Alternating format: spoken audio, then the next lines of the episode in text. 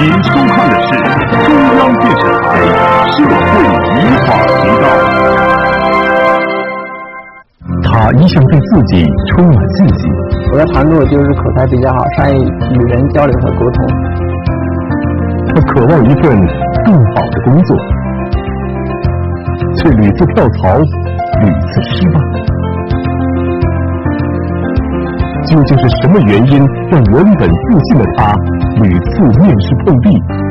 欢迎收看本期心理访谈《屡战屡败的面试》。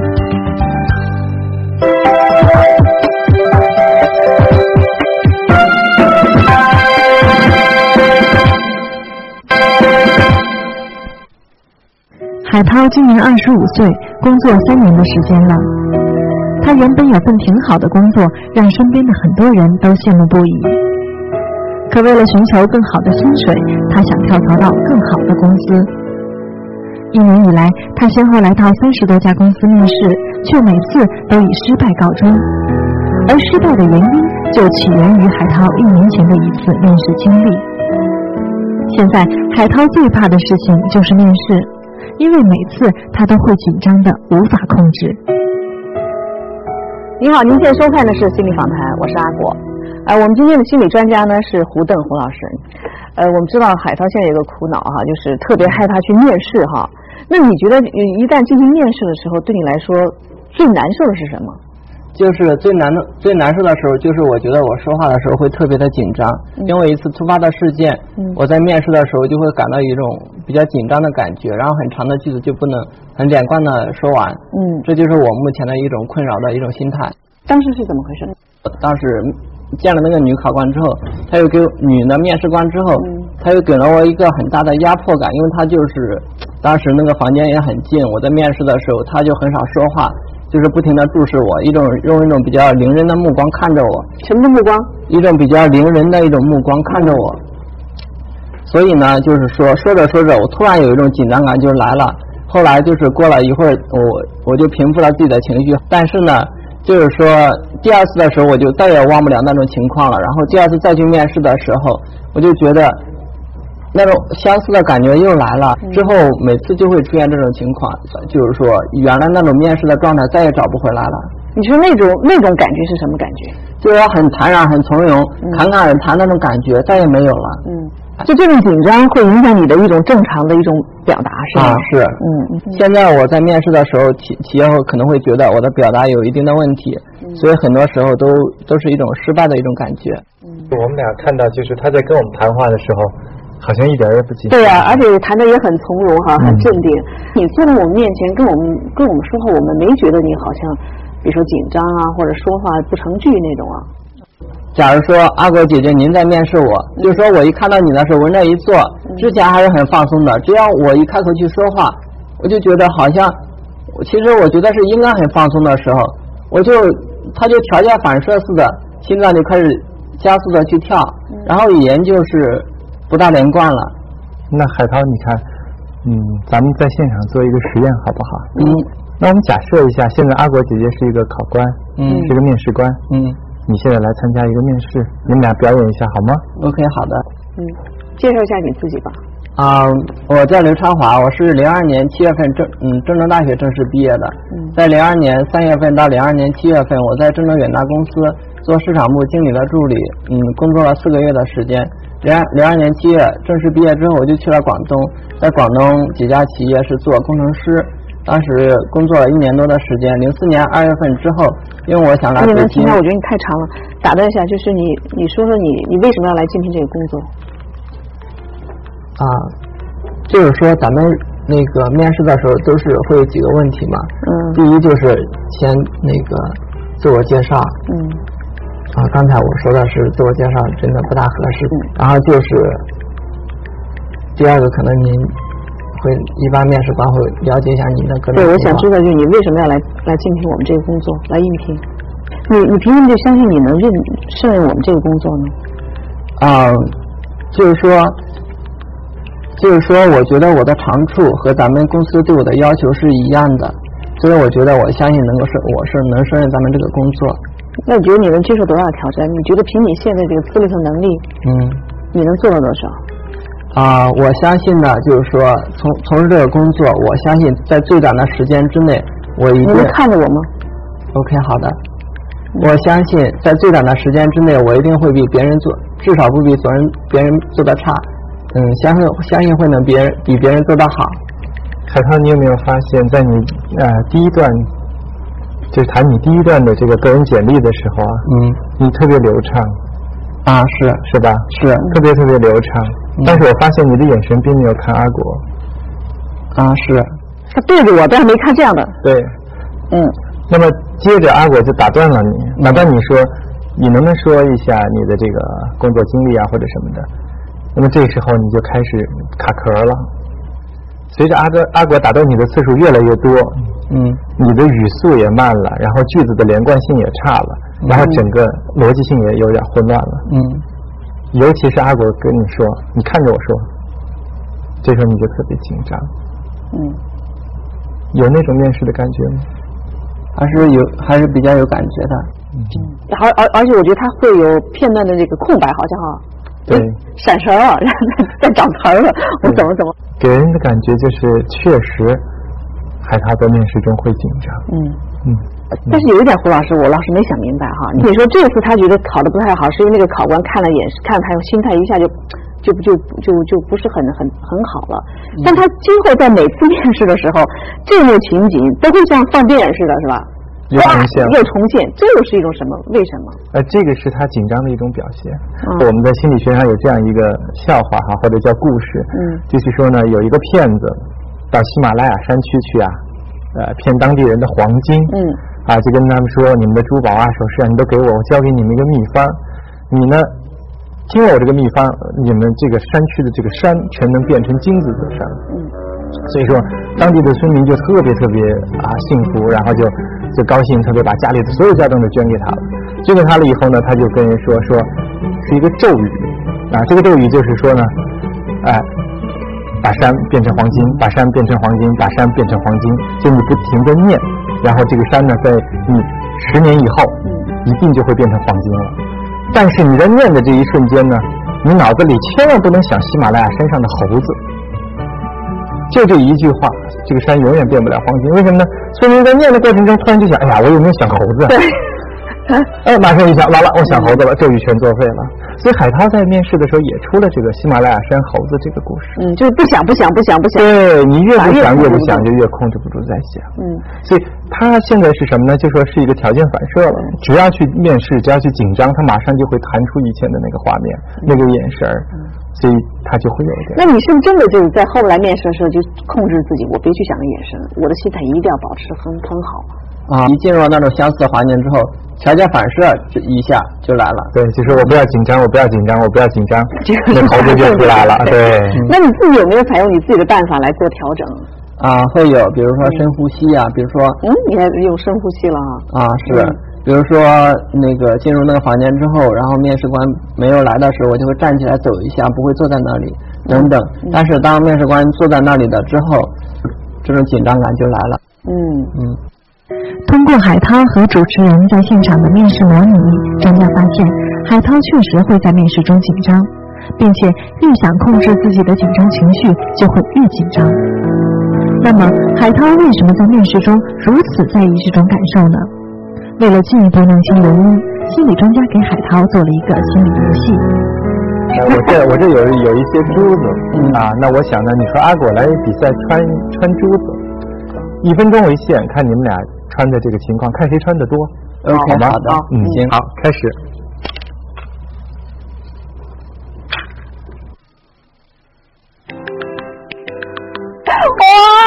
哇！我们来看，来比一比，比一比。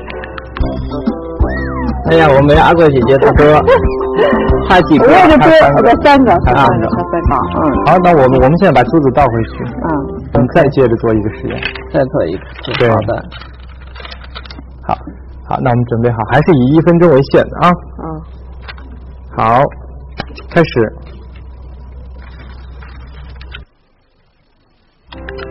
就你穿珠子的时候，这个手的姿势不对。那谁啊？海涛啊？你那个手有问题？没有问题，我穿的很正常。是吗？嗯，我穿的很好。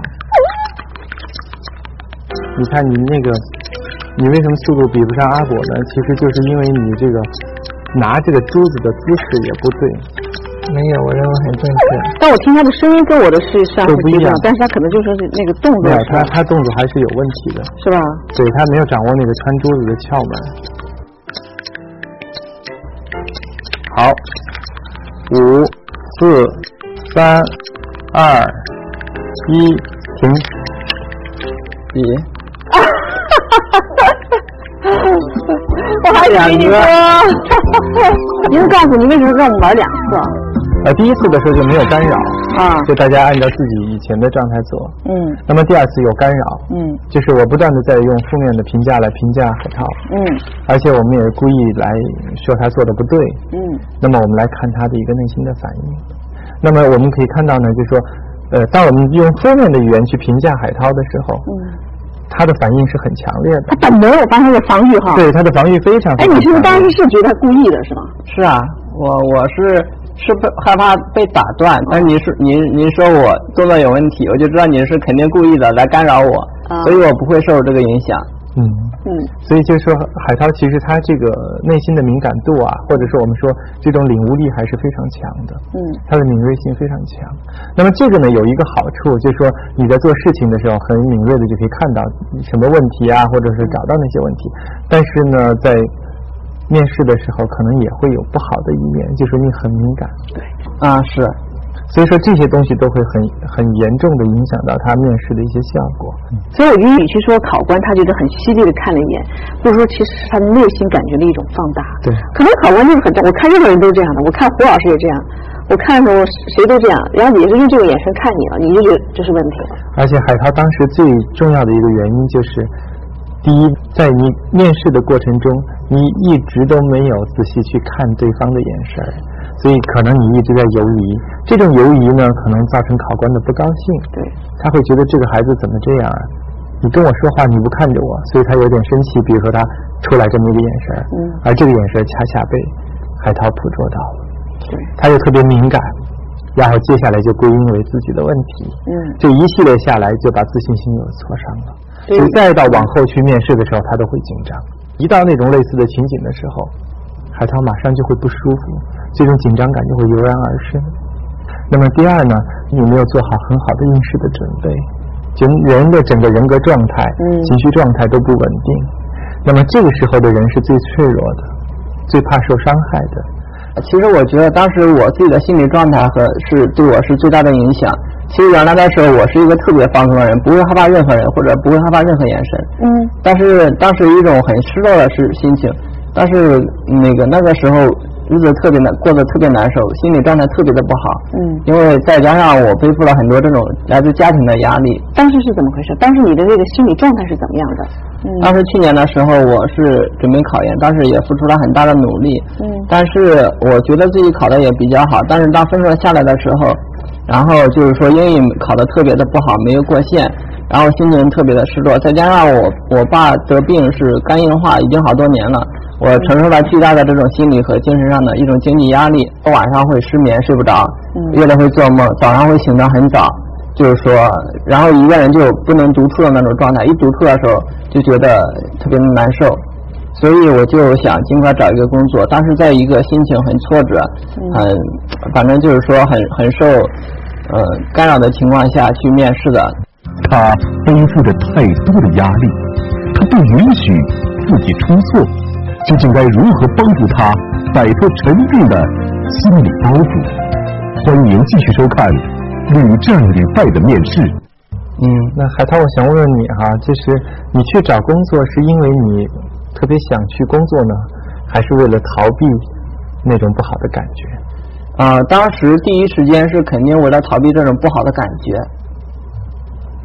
呃，两件事情都影响着你，对吧？啊，是一个是你考研失败了，嗯，还有一个你父亲身体不太好，嗯，可能治疗要花很多钱，嗯，是。然后这两件事情都干扰着你，是吗？嗯，就是我因为一种压力下，有那个受到很多挫折，受到一些失败，嗯，所以就是说引由于那个眼神引发了我的内心积淀很久的一些问题，对，就像萨拉沃事热窝事件一样，引发了第一次世界大战，对。海涛有没有感觉到，就是说你的现在的面试中的很多压力，嗯，和你背后的这个家庭环境啊，和你个人的生活状态有关系吗？啊，是。假如说不是因为家家人要动手术啊等等，一直在维护的费用都非常高，而且要准备做手术，可能要一大笔费用，所以我不会给自己施加那么大的压力，要做这要做那。要做要做这么多很多事情，但如果既然是你觉得其实那个眼神呢，只是一个导火索，是吧？更多是那时候的心理状态和现实生活也条件所限。那现在那段时间应该过去了吧？我是想找到一个方法，嗯，可能找到一个方法，让自己去把这自己的心里面阴暗面，然后慢慢的调整到一种正正常的状态。阴暗面这 一个词儿，阴暗面词很很重要，是吧？对他自己可能感觉到这个东西的存在，嗯，而且给他做了一个负性的评价。其实海涛有很多时候，我就发现你对自己不舒服的感觉啊，不舒服的状态，你的归因都把它归在负性的词汇上了。嗯，所以说，我想很多人像你一样哈，可能在面试啊，在这个考试中、考研中也都会失败。那么可能他们会归因在别的方向，比如说。啊，可能是我这次运气不好，嗯，或者没复习好，没复习好，或那天生病了。对，但是呢，海涛，我们发现他会认为是自己的原因，他把归因就归到自己了。其实这个呢，恰恰会对你的信心造成很大的损伤。嗯，就是说，我的最大的理想就是说，通过我自己的努力，能让我全家人都过上一个非常幸福安乐的生活。要要达到这一步，然后就在不停的给自己施加压力，自己的目标就会越来越大，越来越大，这个压力也会。越来越重，那个钱绷得越来越紧，越来越紧。对，一旦绷了紧了以后，最后呢，要绷断了它就断掉，没有弹性。海涛就是对自己要求蛮严格的，很苛刻啊。对，然后把自己捆得非常非常紧。嗯，是这样的。通过专家的分析，海涛明白了自己一次次的失败是由于一直以来自身压力过大造成的。那么，海涛该如何摆脱这种压力呢？演播室现场，心理专家给了他一些建议。海涛需要有一个放松的过程，对，呃，帮助海涛来解决这个紧张感的问题哈。嗯，可能不是我们演播室这一个小时、两个小时就能做到的。但是有没有一些建议的点？比如说，你可以这样去做，尝试这样。那我想海涛有几个地方可以去做哈。嗯嗯，在日常的生活中啊，嗯，你有意识的去做一些挑战性的事情，比如说，比如比如说我们说的拓展运动啊，嗯。比如说一次远足，为什么是呢？为什么一定要是拓展和远足呢？呃，一个呢就是说拓展是帮他克服自己的不信不自信的东西。嗯。比如说我们在拓展活动中经常用的这个高空单杠，就是你人在五米到八米的空中，要跳起来跳出去抓对面空中的一个单杠。哦。而这个对人的心理压力是非常大的。那么这个时候海涛要学会去做。要学会这个。另外，他做远足呢是一个放松的过程。但是我从来没给自己说心理上或者说身体上放过假去休息一下，很少。假如说在家里面休息几天的话，我觉得这段时间一直一种荒废，一种无所事事的状态，对我来说，对我来说简直是浪费，简直是不可行。嗯嗯。海涛，你看过中国油画中国呃山水画吗？啊，很少看，但是偶尔会看一下，觉得特别的美。对，中国的山水画里面有个特别特别大的讲究，你知道是什么吗？不太清楚。就是在画面上不会满满当当的都是画，它总会有很大一块地方是留白的。嗯。而恰恰是这种留白，让这幅画更完美。所以我想，海涛的生命中，海涛的生活中，需要有留白。嗯。啊。把你现实的工作、现实的考研、现实的所有的压力先放开，嗯，啊，到一个地方去旅行一段时间，一个一周也好，两周也好啊，这一段时间是完全属于你自己的，跟其他生活无关的。那么这个时候你再去重新体验你的生命的感觉。嗯，我我想这也是个很好的建议。我觉得我也需要去去旅游一下，去休息一下。对我来说，我觉得也是很必要的。就像那个郭老师说的，给你人生留点白，放慢的脚步走一走。我觉得多看一看沿路的风景，观赏一下风景，让人生过得丰富。但是不要忙着奔向终点，可能这样的人生，我觉得才是快乐的。我也希望那个海涛今后的生活能充实而幸福，好吗？嗯，好，谢谢胡老师。